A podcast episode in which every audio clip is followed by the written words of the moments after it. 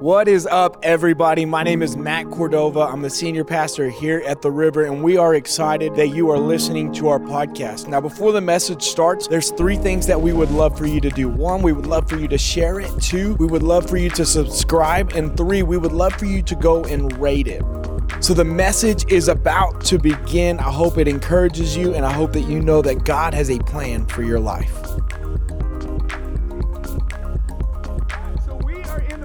A, a series. It's date night. If you were here last year, this is volume two. Um, we, we're going really hard after uh, either our, our marriages or our relationships. You know what I mean? So we've got a, a marriage on the rock class that started this morning. It's a full class. It's pretty pretty awesome to see that. It's not too late to sign up for it, right? You only missed week one. That's all right, right? But what, why are we in this series? Because we are learning to do relationships God's way, right? A lot of broken relationships is because we set aside what God tells us to do so that we could do whatever we want to do, right? A lot of times marriages fall apart because we look at us, like we become selfish in our in the way that we do it. So no matter what stage of life you're in, if you're single, this is something we can learn, right? You can grow, acquire the tools so that you're already there. If you're engaged, all right, let's start getting things in place, having conversations for after we say I do. If you're married, then let's go after our marriages. No matter where you are, it's always important for us to learn how to do relationships God's way. So last week, this was the key line, is our focus for relationships should be un- u- unity with each other and God to accomplish what God's called us to do, right? That's our focus. That should be our goal. What are we working towards? Being united together, being united with God to accomplish what God's called us to do. Today, we're going to talk about something different. If you got a Bible, open it up to Ephesians chapter five, verse twenty-one. Ephesians chapter five, verse twenty-one. Uh, if you forgot it, or you don't have it, or you're joining us online, it's all right. It'll pop up on the Sky Bible or on your screen. Ephesians is absolutely one of my favorite books, right? It's only six chapters long, and there's so much power in those six chapters. The first three chapters are basically this. Let me tell you, after I get a drink of water. The first three chapters are, it's Paul telling this church that is made of Jewish Christians and Gentile Christians who can't get along. And he's saying, like, listen, this is the revelation. It's the Greek word apocalypse. It means to reveal something or to uncover something. So this is the revelation that God gave me, and I'm committed to sharing this message all, o- all over the place. But it's that God has made us one. Right? Gentile Christians, Jewish Christians, we are actually all in the same family. God has made us one in this world that, like, we live in this, this kind of this weird intersection of this current age, which is full of, like, sin and slavery and pain and murder. But how many of you know, if you said yes to Jesus, you're not, like, involved in this current age, but you're in this age to come, which is about freedom and redemption and sanctification, right? So we live in this overlap of the age to come and this current age. That's what first the, the first three chapters are about. We're united and we live in this overlap. So chapters four through six are this. How do we live like this? It's the very practical way of how do we live in this overlap as citizens of this new kingdom? How do we live in this overlap as united Christians uh, that are progressing towards this age When to this age to come. So we're going to get all of your Bible reading in today. Chapter five, verse twenty-one, starting there. It says, submit. Ooh, everybody say submit. Submit. We don't like that word. It doesn't even taste good. You know what I mean? Like, why would we say it? Mm. Submit to one another out of reverence for Christ.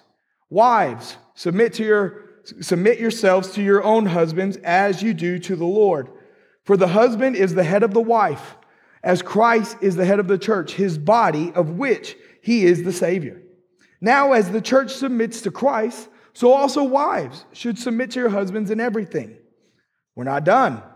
Husbands, love your wives, just as Christ loved the church. And he gave himself for her to make her holy, cleansing her by the washing with water through the word, and to present her to himself as a radiant church, without stain or wrinkle, or any other blemish, but holy and blameless. In this same way, husbands ought to love their wives as their own bodies. He who loves his wife loves himself. He who, he, guys, did y'all hear that? If you want to love you, love her. Did you catch that? It's like a, it's, it's, it's weird. It's like being unselfish and getting kind of a selfish response. Like, you know what I mean? If you want to take care of you, love her. If you want to take care of you, love her. He who loves his wife loves himself. After, after all, no one ever hated their own body, but they feed and they care for their body, just as Christ does the church, for we are members of, of his body. Today, here's what I want to talk about. I want to talk about the, the order of relationships, the order of relationships. Everybody turn to your neighbor and say, order matters. Order matters. Post in the chat, order matters. Let's pray. So, dear Heavenly Father, God, man, I thank you for this weekend. God, I thank you we saw a, a generation just get crazy for you. God, and I pray that you would use today to inspire a little bit of craziness inside of us to reignite the fire and our passion that we have for you. God, come and move in this place. I feel you here. It's in your name we pray. And everybody said, order, order matters. Order. Can we all agree that the order or the progression, the, the way that we do things matters, right? Can we all agree on that? Like, like um, if, if we can agree on that, then we can also probably agree that when things get out of order, usually it invites chaos, right? Or things just don't work. You know what I mean? When things get out of order, things just go just don't work. Like I, I got a couple of examples. Um, let's let's talk about driving a car, right? Anybody have to write how-to papers in like growing up? I hated it. Second grade, we'd write a how-to paper on how to make a peanut butter jelly sandwich. And like she, my teacher would dock points if you weren't like specific. It was like, okay, remove the jar from the peanut butter. She's like, oh, what direction do you turn the jar? I'm like, I'm second grade. Like mom does that. You know what I mean? Like, why do I gotta, you know what I mean? So I'm gonna tell you how to start your car. This is how it works. First, you gotta open the door. You can't start your, well, okay, we're in a fancy time. Some of y'all are bougie. Some of y'all are like, where's my Wi-Fi at? I'm gonna pull up my phone. Let's go old school, okay? To start your car before push buttons were a thing, okay? Some of y'all are like, they made those? Yeah, they did. Uh, you gotta open the door, okay? Then you gotta get in the car. You gotta get in the driver's seat. And then what do you do? You put the key in the ignition, you turn it forward, you wait for that bad boy to fire up, and once it's good and going, what do you do? You drive off, right? That's how you, that's the easy version. Don't you second grade teacher me, okay? Huh? Oh, yeah, you got to shut the door. Shut the door. You got to grab the handle. Don't second grade teacher me, okay? Listen. Listen. What happens if you don't put the key in the ignition? Nothing happens. It doesn't work. If our motive and our goal is to drive the car, but we never put our key inside the ignition, it doesn't move. Doesn't matter how mad you get at it, right? How loud you, because ha- haven't you noticed a lot of times when we're mad, what we do is like we shake things, then we yell at it. Like uh, I heard a pastor say this. He said, louder and slower are not the answers. You know what I mean? What happens when we get mad? We talk louder and we say it slower. Bradley, don't do that. Right? We do that. We get louder and slower. Louder and slower. You yell at your car as loud and slow as you want to. It ain't budging. Right? Without the ignition. It matters. Everybody say order matters. I'm going to talk about building a house very lightly because y'all know I don't use power tools. Okay? But let's say build a house. Build a house. Right? Um, you got to do groundwork. Right? You got to prepare the ground. Then what? You lay the foundation. Notice I'm abbreviating. If there's a step between that, don't you judge me. I'm not a builder. I'm a pastor. Okay? You lay the foundation. Then you build the frame. You frame it. You make sure it's framed well. Then you do all the other stuff, right? Here's the question. What happens if you forget the, the foundation step?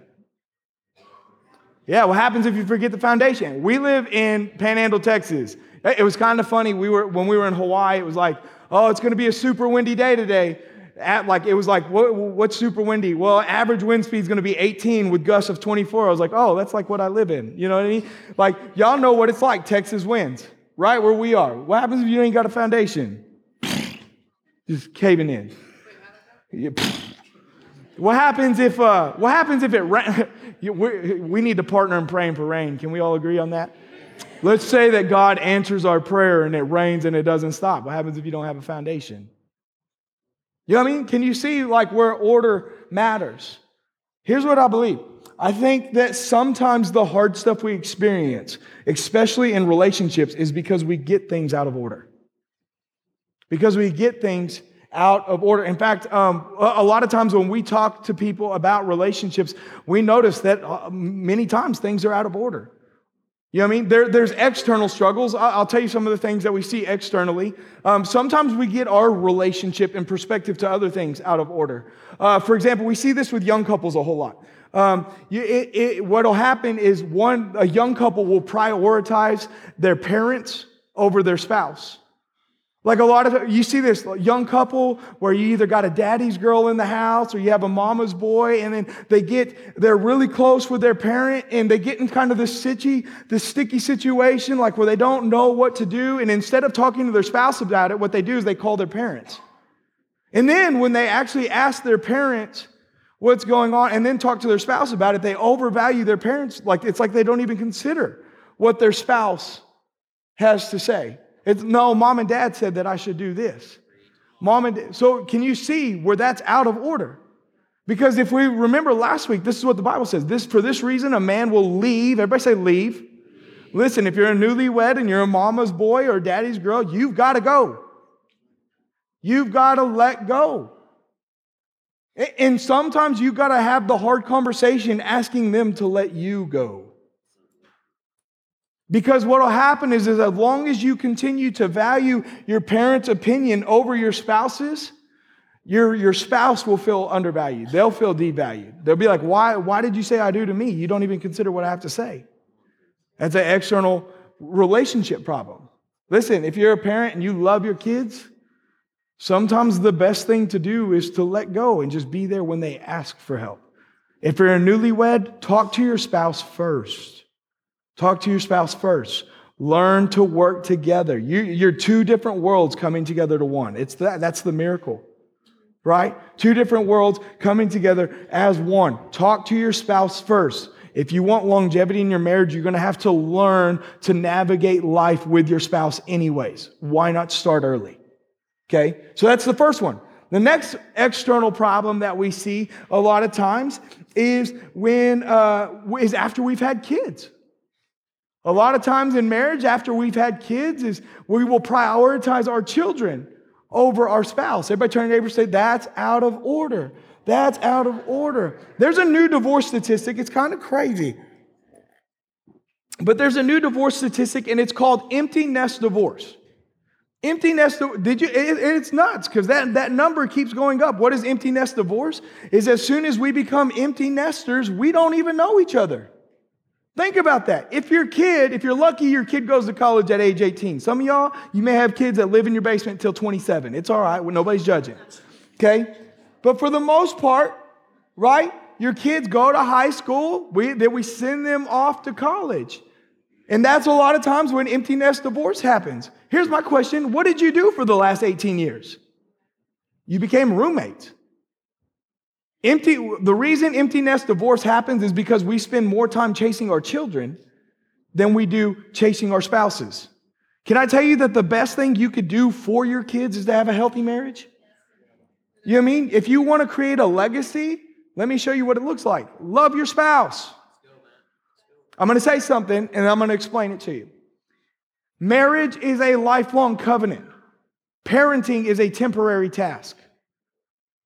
Marriage is a lifelong covenant. Parenting is a temporary. What do you mean, Matt? I'm always going to be their dad. Okay, let's let's break this down, right? Let's go to your vows.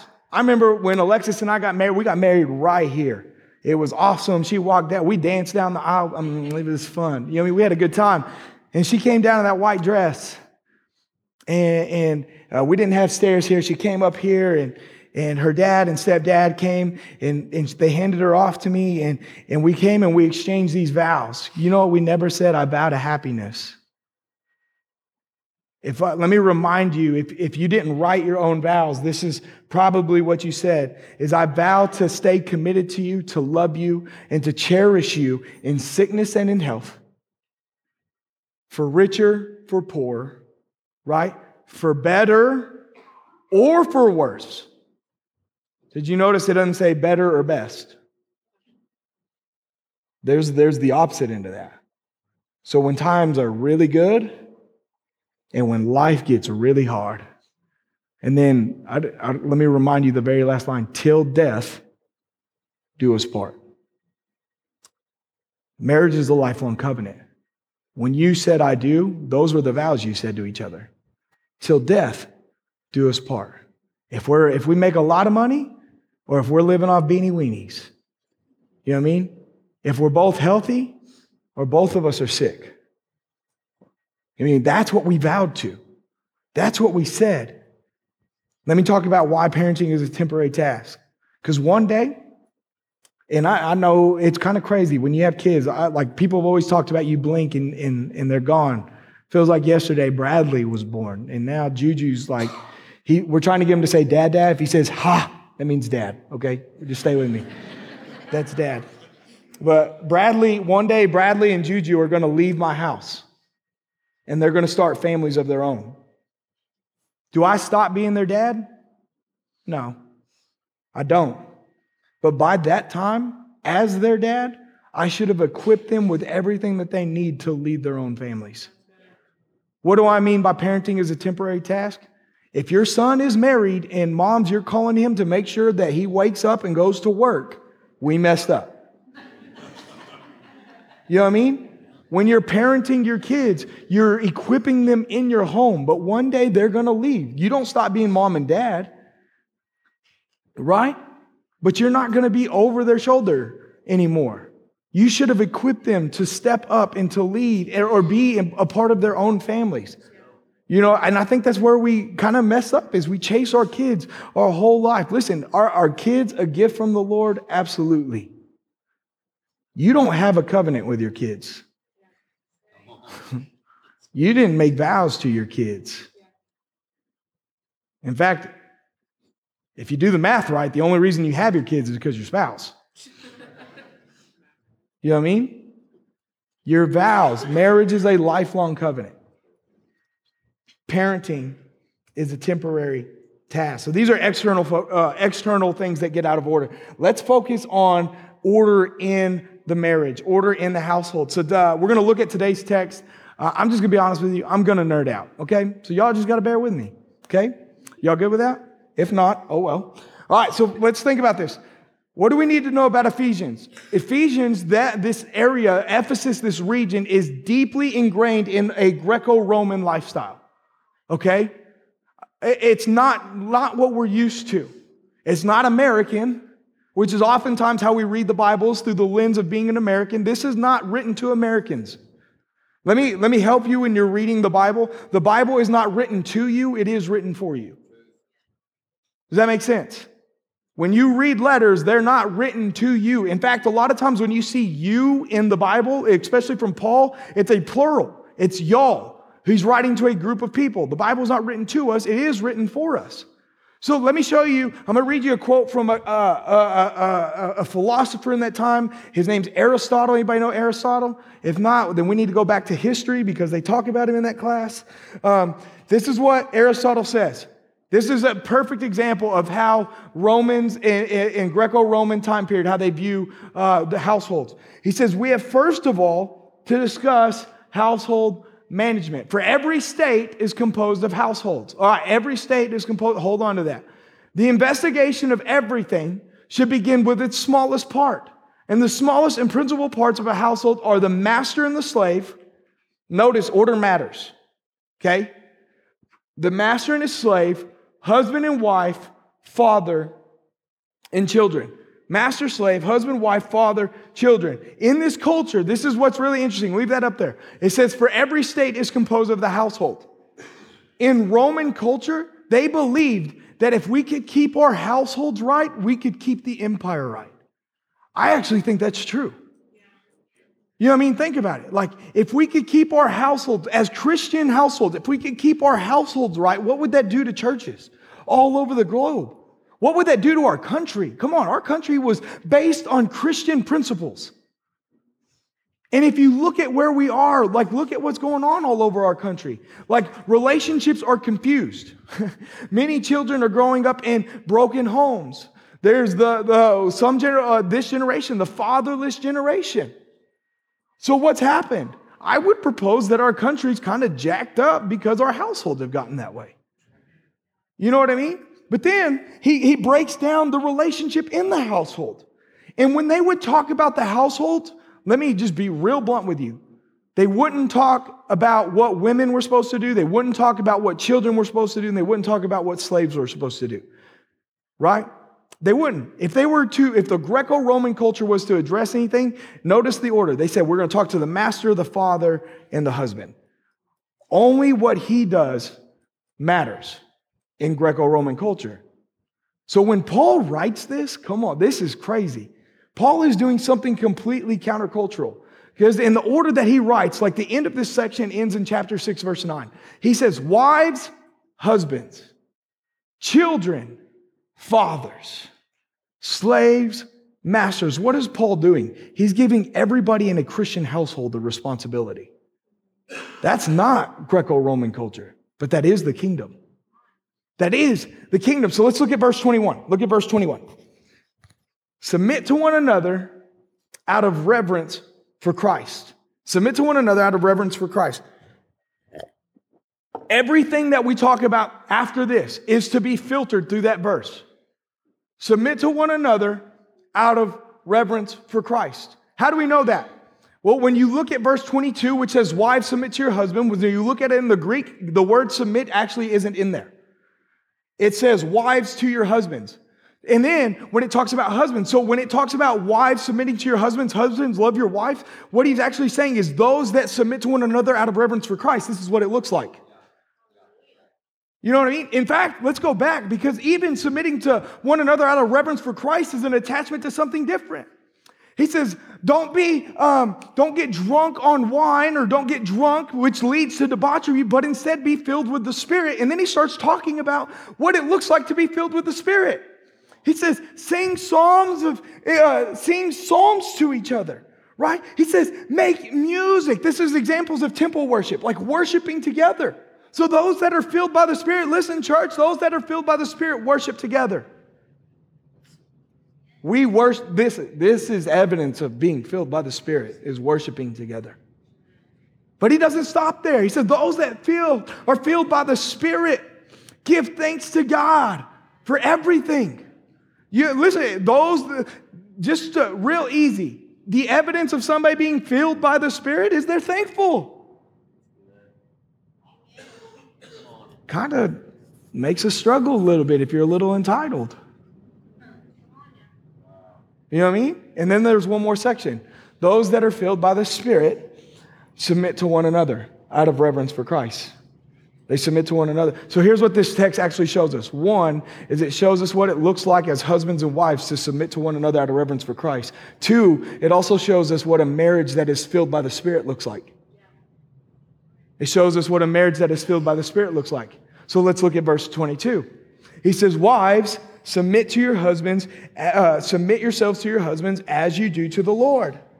As you do to the Lord. Everybody say it with me. As you do to the Lord. For the husband is the head of the wife, as Christ is the head of the church, his body of which he is the Savior. Now, as the church submits to Christ, so also wives should submit to their husbands in everything. Can I tell, guess what, women, guess what verse is not super loved by y'all? Why, yeah, men, guess what is like the most, John three sixteen may be the most quoted Bible verse in the world, but I guarantee you every man knows, woman, you're supposed to submit. Why, why do you think women, why do you think we don't like that verse? I won't do a wedding without talking about this verse. I won't. I think we don't like that verse because we don't understand what submission is. Right? We're, we, we've already talked about the cultural difference between Greco-Roman and where we are. And I think we, when we see the word submit, we read it through an American lens. So what is submission in an American lens? Well, it's one, it's a stronger vessel overpowering a weaker vessel. Right? It's like, I think of U F C. Right? Somebody, if they submit somebody, they make them tap out. Husbands, you tapped your wife out? Wives, does your husband like... put you in a chokehold and you're like, I slid. No. Can I ask you a question? Is that why you submit to God? Do you submit to God because God overpowers you? Do you submit to God because if you don't do what he says, he's going to throw lightning bolts at you? I would propose not. I think you submit to God because you trust him. I think you submit to God because his ways are greater than our ways. I think you submit to God because you know he's with you and he's for you, right? So what is submission? What is biblical submission? It's like trusting your husband. It means to trust him like you would trust God, to follow him like you would follow God. As unto the Lord. As unto the Lord. That's what biblical submission looks like, is that you're going to follow him as you trust God, right? So what's really interesting is I want to I want to dive into this. This is where I'm going to nerd out. Is it says he is the head of the wife. Everybody say he's the head of the wife. So you just got to listen. When, no, I'm just kidding. Um, that, that one didn't go good. All right. Anyways. He's the head of the wife. The husband, yeah, leave that up there. He is the head of the wife. He's the head of the wife. Uh, what's really interesting is the word for head is the Greek word kephale. Kephale. Everybody say kephale. Kephale. The word kephale is not an authoritative term. It doesn't mean like, like listen, if they were going to use an authoritative term like ruler or king, they would have used a Greek word like ruler or king. The word kephale literally means head. It means source, like the source of a river is where like it all starts. Or it means prominent, which means first, right?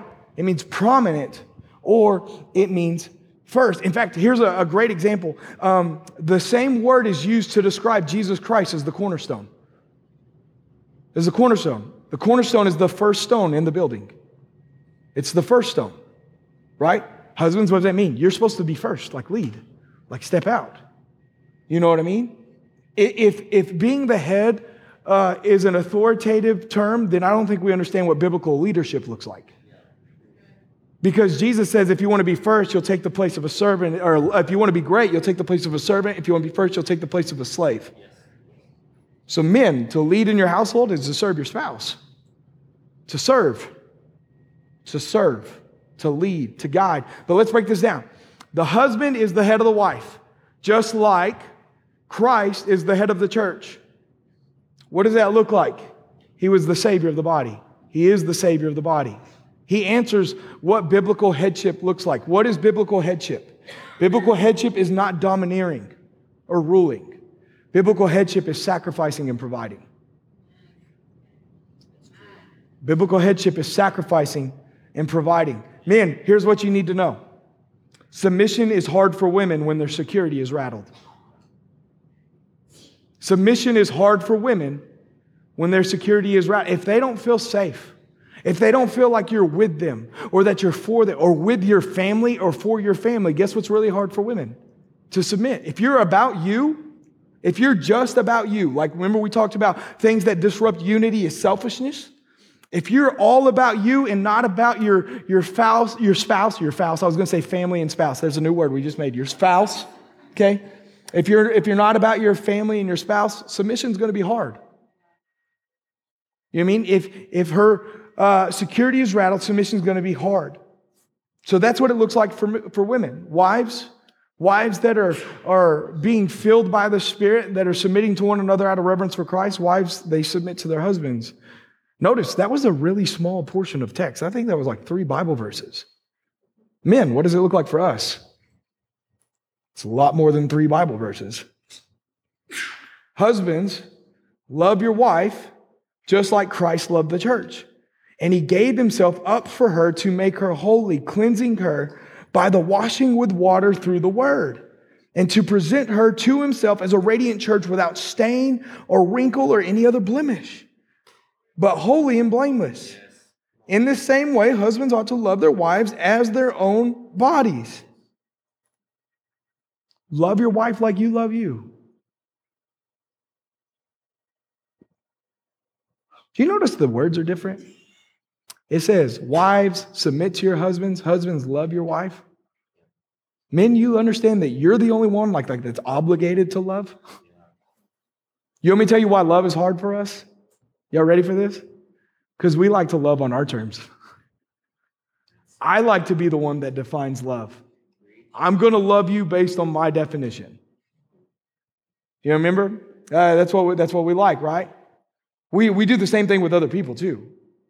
Like, I'm only going to love other people as long as it looks like my definition of love. We talked about this a couple weeks ago. Is love God or is God love? Is love God or is God love? Well, if if love is God, then whoever defines love is God. There are movements all across our country in the name of love that don't represent God. But First John says that God is love, that he loved us, we love because he first loved us. So if God is love, then the one who is love is the definer of love. Where do we find that? First Corinthians chapter thirteen. Guess what's not a marriage text? It's talking about how we're supposed to love each other in the church. But that translates to how you're supposed to love each other at home too. Can I tell you something? This is this is way off my notes.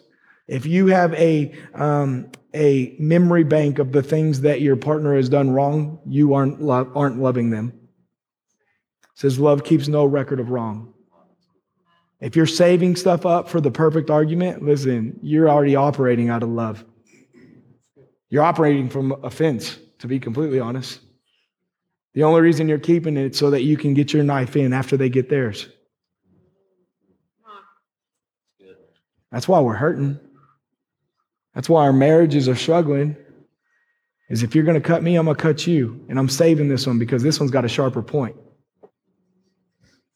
Man. It says, no one hated their own body, but they feed and care for their body just as Christ loved the church. Men, can you see where the responsibility lies? Like, yeah, we have, we all have a part to play. But can you see where God puts a lot on the men? Wives, submit to your husbands as to the Lord, right? What does he say to men? Love your wife like Christ loved the church. So, okay, men, how much did God love the church?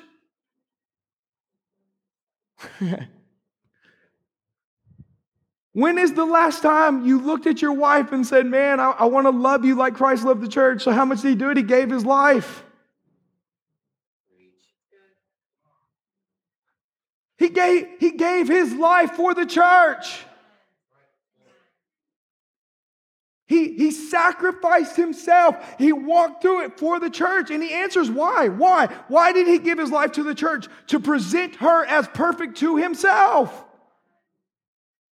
Man, listen, maybe men, we would stop keeping records of the wrongs that we did for our wife or that our wife's done to us if we would sacrifice for her. Because it says that he presents her as blameless to himself. Man, if you're throwing blame and shame all over your spouse, I'm going to ask you this question. Man, when's the last time you sacrificed for her? Well, man, you should have heard what she said. Yo, well, they spit on Jesus. He still did it. Right? They beat him. He still walked through with it. Why? To present the church as blameless to himself. And we talked about this. What does biblical headship look like? It's sacrifice and provision. Mm. Man, I feel like sometimes we think we got the provision part down. I think we we we we get into marriage and we get down the road and we're like, oh, I give him, I got him money.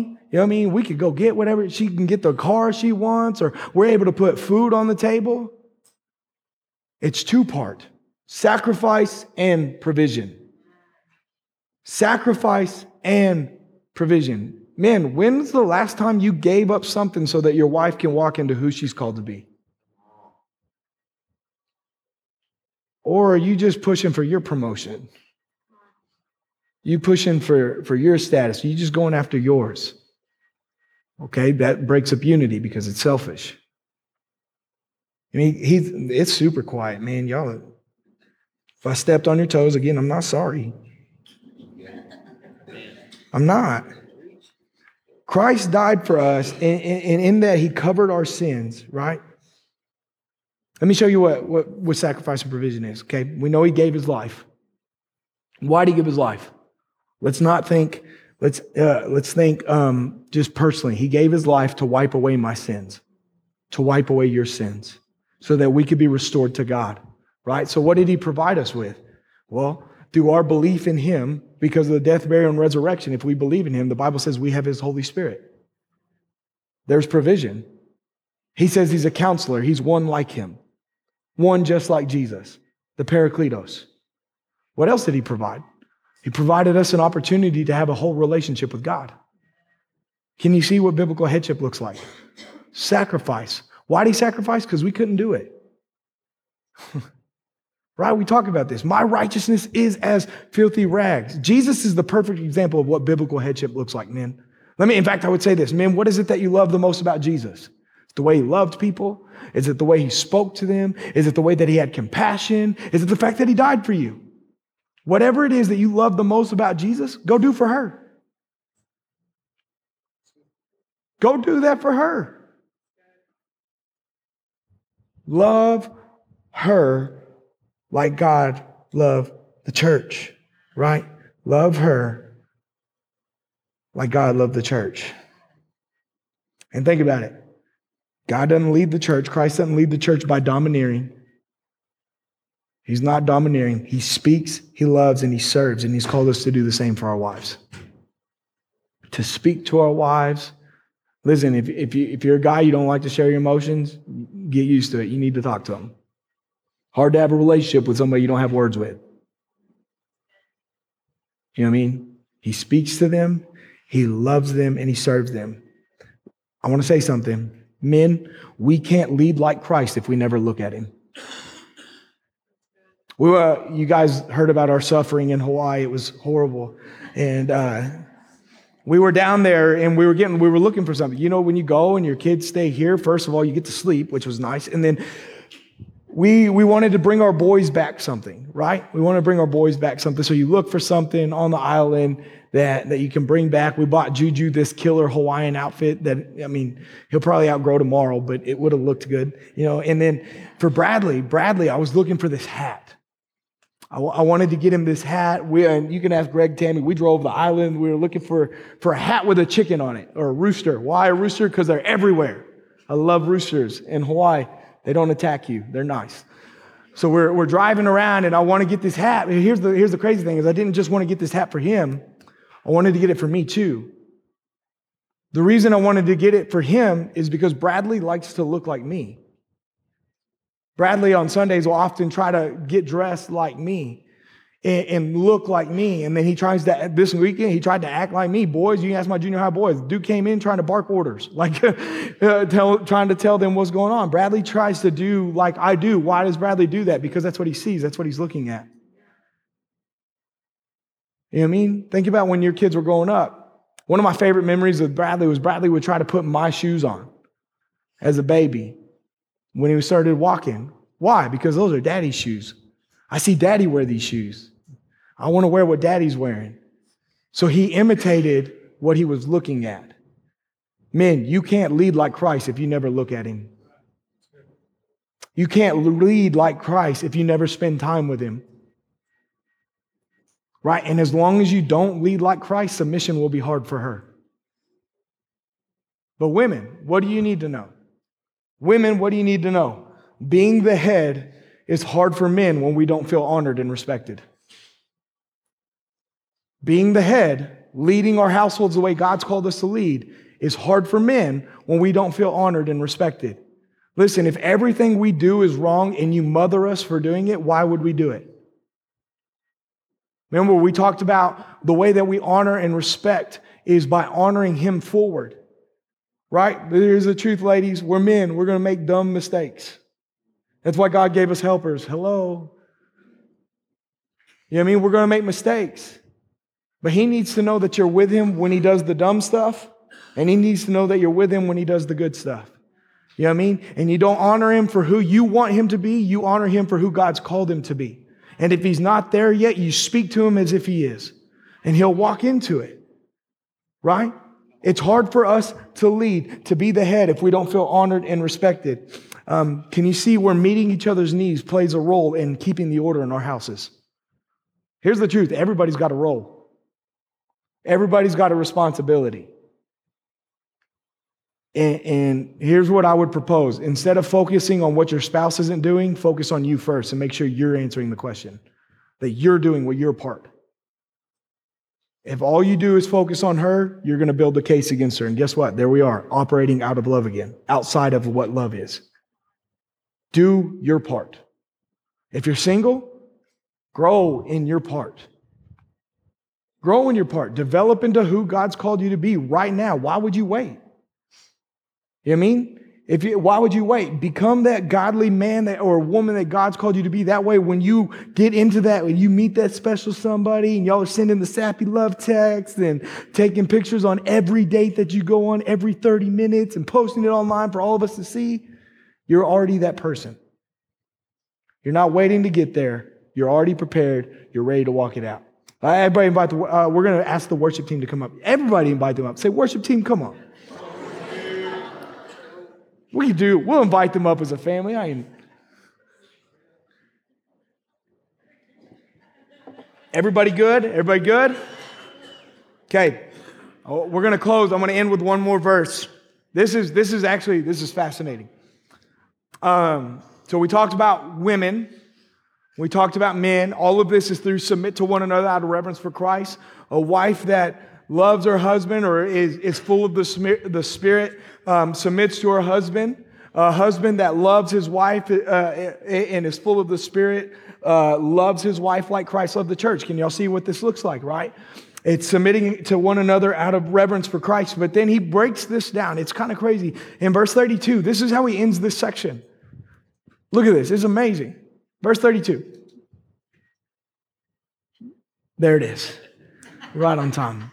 It says, this is a profound mystery, but I'm talking about Christ and the church. Like, think of this whole section. Like, he's, he's using the marriage example to talk about our relationship with him. Right? He's using husbands and wives. Wives, submit to your, to, submit to your husband as unto the Lord. Husbands, love your wife like Christ loved the church. Well, we get to read how much Christ loved the church through Mark, through John. So guess what our role is? To submit to him. To keep that relationship in order, to go after him, to trust him as he leads us.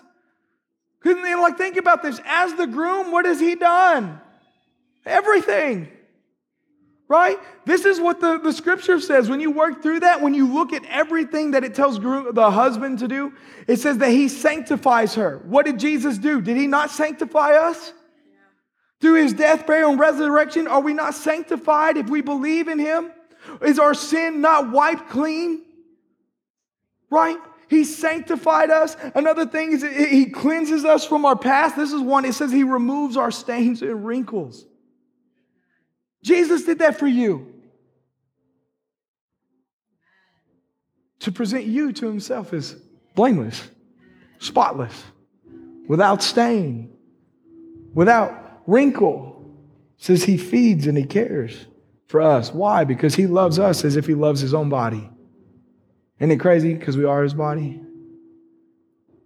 Like this whole, this whole analogy is Paul saying, listen, this is what it's supposed to look like for us and God. This is what it's supposed to look like. For, so our relationship with each other is supposed to mirror our relationship with him. Your relationship with your spouse is supposed to look like our relationship with God.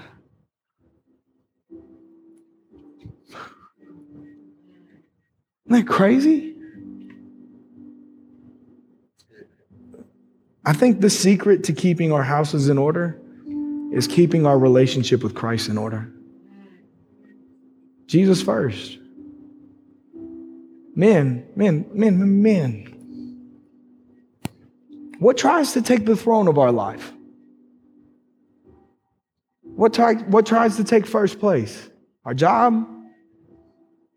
Our money? Our aspirations? Dreams? Ambition?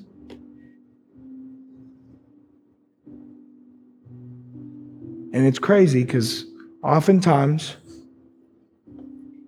if things are out of order, if we don't have Christ first, then we try to love our wife the way that money does.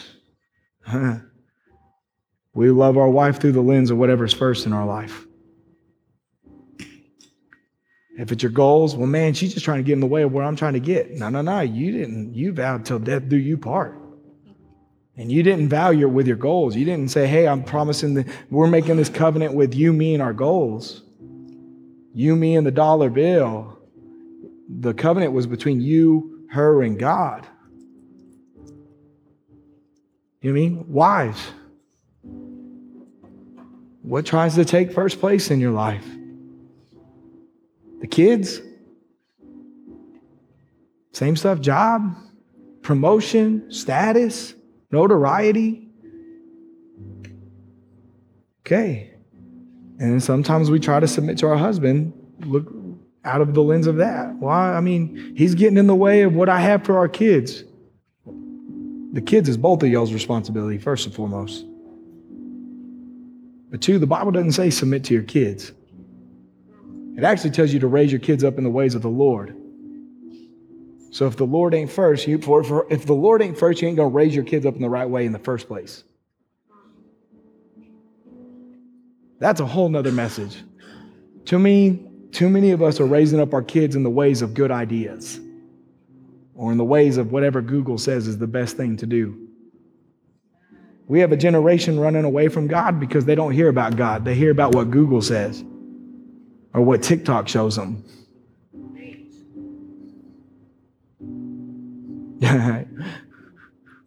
Not going to step on any toes, but if your kid has a cell phone, guess who gave it to him?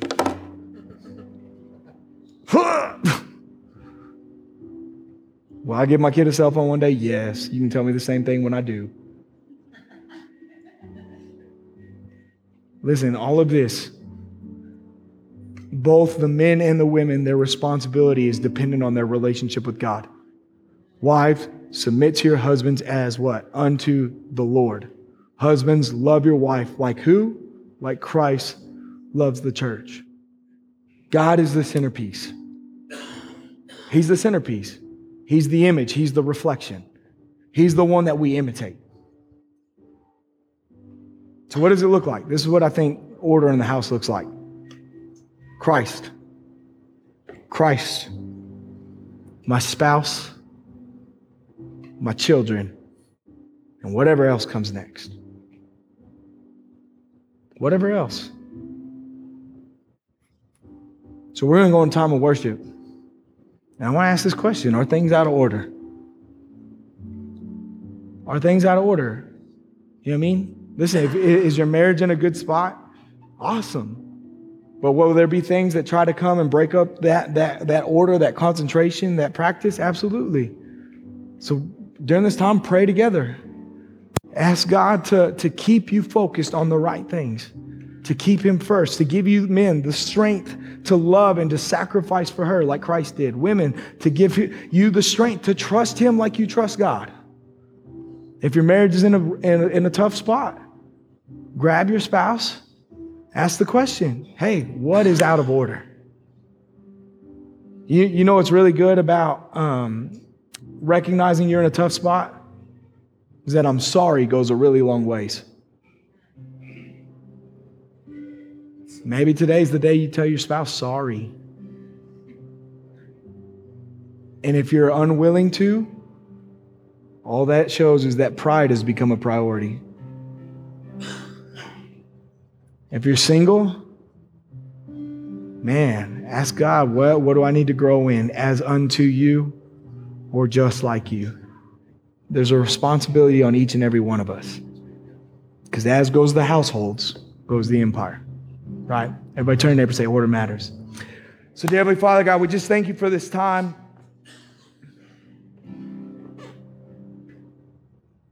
God, and I believe that you want to strengthen and restore today. God, I believe that you, you want to prepare.